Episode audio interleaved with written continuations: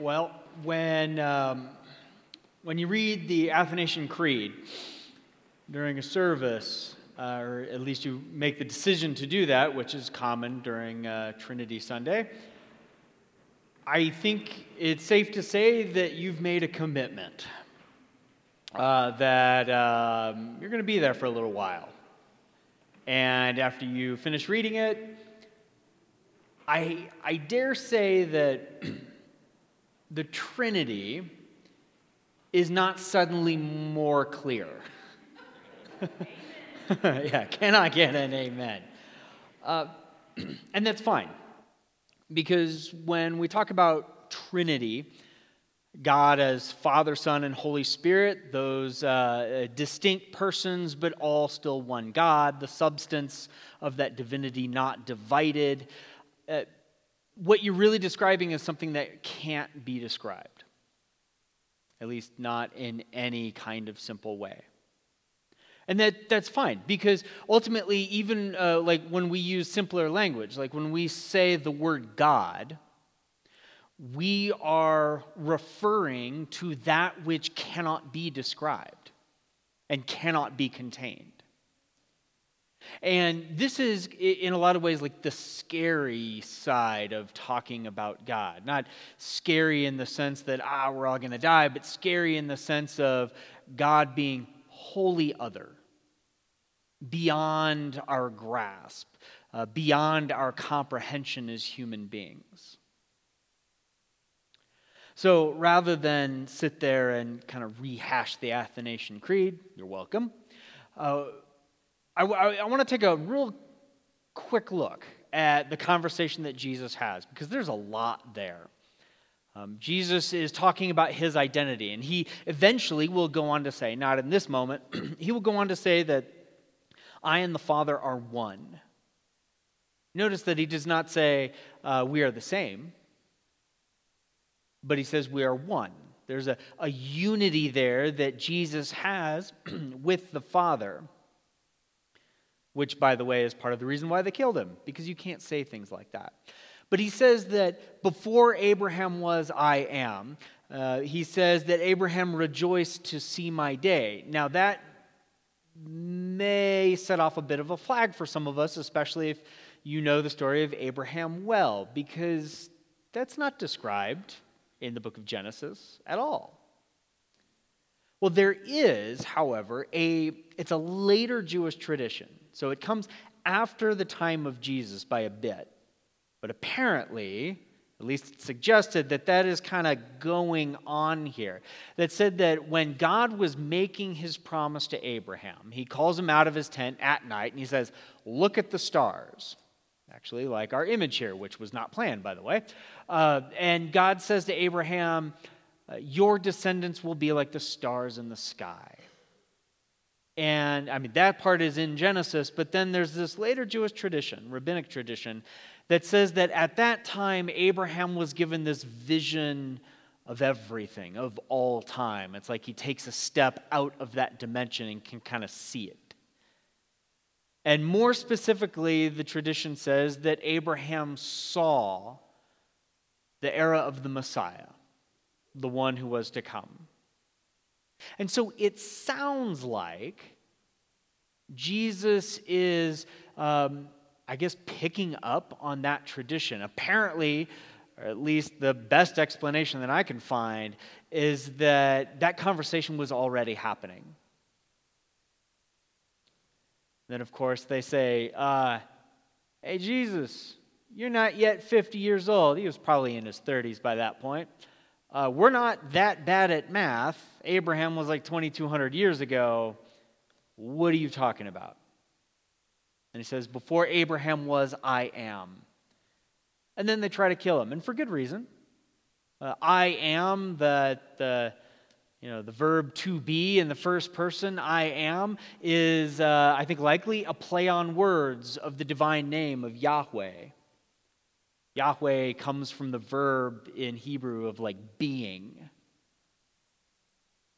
Jesus is maybe like showing his cards a little bit more that he's not just a man, he is a man.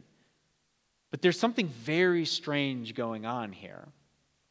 And it will take generations of Christians to put together in I, I, dare say coherent words, because if you're, that's your first time reading the Athanasian Creed, you will say, hey, that's not coherent. Um, but it is. It's internally very logical and it, and it works. Uh, but it will take a long time for them to get there, and a lot of controversy and a lot of struggle to eventually say that God, as revealed in the scriptures, is Father, Son, and Holy Spirit. The Father is not the Son, the Son is not the Spirit, the Son is not the Father, the Father is not the Spirit. There's a distinction there, but they are all one God. That whatever that essence or substance or however you want to define it of divinity is not divided which means that, that you can't really draw analogies for the, the Trinity either. I remember growing up, and you'd say, well, like, Trinity is like, um, like a person, like, like me. I, I, by the way, I'm not saying I am the Trinity, just FYI. Uh, but like, like me as Eric, I am a pastor, I am a father, I am a man. Well, turns out that's modalism. That's an ancient heresy because that divides the divine substance. Or God is like an egg. The Trinity is like an egg, you might have heard. Uh, there's the shell, there's the egg white, egg white, and there's the yolk. I think that's called Sabellianism. I can't really remember. Um, another heresy because it divides God. In other words, all metaphors just don't work. I kind of like it like that. Because it puts me in my place. In fact, it's a reminder that there are some things, in fact, there's a lot of things about God that I'm not really meant to grasp. Or as a professor of mine from seminary used to like to say, God is God, and you are not. And so we'll just leave it at that. But as I was kind of probing, meditating on this idea of Trinity, because I've got to you know, turn it into a sermon somehow, um, th- there was something that caught my, caught my attention. You know, we, we say that, that God, the Father, sends the Son. And by the work of the Son to redeem, he sends the Holy Spirit. Now, the Son, Jesus, and he does this uh, several times in Scripture, then uh, acts as, if you will, like a divine cheerleader to his disciples and the, his, the, his followers in the ages to come, saying, But I am sending the Spirit. And the Spirit will point you to the Father, even though the Father glorifies the Son. And the Father sends the Spirit, but the Spirit takes takes that glory and throws it back to Jesus and back to God. There's, there's something within the Trinity that refuses to hoard the glory. Now, bookmark that. Um, because there, uh, w- when we talk about Trinity, at least in this uh, context, we're, we're also talking about worship. This is the God that we believe in. This is God as He is revealed to us. And we worship this God. And embedded in the human experience or in human existence is this law not like law like don't you know murder or steal but the law like the law of gravity like it just is um, that's how it is. There's this law of human existence that says that what you worship is what you will become like. What you worship, what you desire, however you want to explain that, is how you will be formed and transformed. Now, one of the best, most eerily concise, explanations of this comes from a writer. He died, I believe, in 2008, um, under tragic circumstances by uh, his own hand. Um, he, he, was a very he was a genius writer. I'm, I'm not necessarily recommending him, um, so don't hear that. His name was David Foster Wallace. Um, brilliant writer, just impenetrable. Uh, if you ever pick up something that he reads, and again, as your pastor, I'm not necessarily recommending it, but if you do, go for it. You will go, What on earth is this guy saying? Um, but he was a genius. And a couple years before he died, he gave this commencement speech. And um, something was going on. I, I'm not even going to begin to pretend to know, where he, he suddenly became very clear. And so he gave this speech to um, a bunch of graduates. And bear in mind, he is not speaking or writing from a Christian perspective in any sense. But he says this if you worship money and things, if they are where you tap real meaning in life, then you will never have enough. Never feel you have enough. It's the truth. Worship your own body and beauty and allure, and you will always feel ugly. And when time and age start showing, you will die a million deaths before they finally plant you. On one level, we all know this stuff already. It has been codified as myths, proverbs, cliches, bromides, epigrams, parables, the skeleton of every great story. The trick is keeping the truth up front in daily consciousness. Worship power, and you will feel weak and afraid, and you will need ever more power over others to keep that fear at bay. Worship your intellect, being seen as smart. You will end up feeling stupid, a fraud, always on the verge of being found out, and so on. Look, the insidious thing about these forms of worship is not that they're evil or sinful. I would say they are, but again, this is uh, Dave here.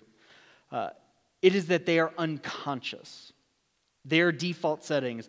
They're the kind of worship you just gradually slip into day after day, getting more and more selective. about what you see and how you measure value without ever being fully aware that that's what you're doing. And the world will not discourage you from operating on your default settings because the world of men and money and power hums along quite nicely on the fuel of fear and contempt and frustration and craving and the worship of self. Our own present culture has harnessed these forces in ways that have yielded extraordinary wealth and comfort and personal freedom. The freedom to be lords of our own tiny skull sized kingdoms, alone at the center of all creation. This kind of freedom has much to recommend it. But of course, there are all different kinds of freedom, and the kind that is most precious you will not hear much talked about in the great outside world of winning and achieving and displaying. The really important kind of freedom involves attention and awareness and discipline and effort and being able truly to care about other people and to sacrifice for them over and over in myriad petty little ways every day. That is real freedom. The alternative is unconsciousness, the default setting, the rat race, the constant gnawing sense of having had and lost some infinite thing.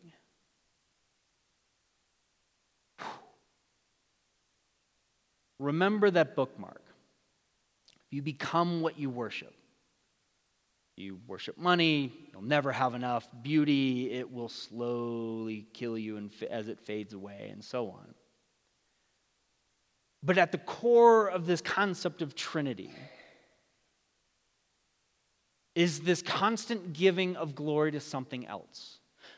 Within Trinity is a very powerful kind of selflessness the constant looking away from the self to glorify something else.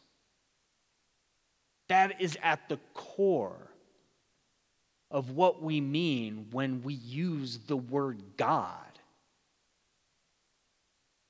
This, this almost pathological, but in reality, beautiful insistence that for something true and for something beautiful and truly saving, you look somewhere else.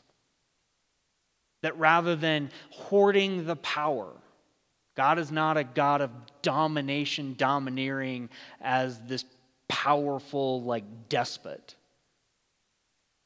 but rather as a God that shares, as a God that gives, as a God that loves. And outside of the context of Trinity, we as followers of Jesus believe that first and foremost, if you want to get a sense of the personality of God, you look at Jesus, who assumed human flesh, lived as a human being, gave himself in every sense of the word, including the ultimate sense so that all the little gods that we have worshiped and continue to worship die with him. That God defeated death when he raised him from the dead, as stated in the Athanasian Creed, that death could not hold him. And therefore, giving us this gift of the Spirit, this gift of faith to be able to believe and love and acknowledge and follow this God the Father, who again sent his Son to save and continually save us, who then sends the Spirit. It's, like, it's almost like Jesus can't wait. He was like, no, no, no, don't cling to me. I'm going to ascend the Father, but oh man, somebody is coming. To which you might think, well, weren't we waiting for you to come? No, no, no, somebody better who will be with you always so, we, as followers of Jesus who believe in this Trinity, and I almost feel my eye twitching when I say that, at least after this week, it's so hard to understand. But ultimately, it's an invitation into belief and following this ultimate being that we call God, who is at his very core, this selfless community within himself. And so we are invited to follow in that pattern. Amen. I invite you to rise for the prayers.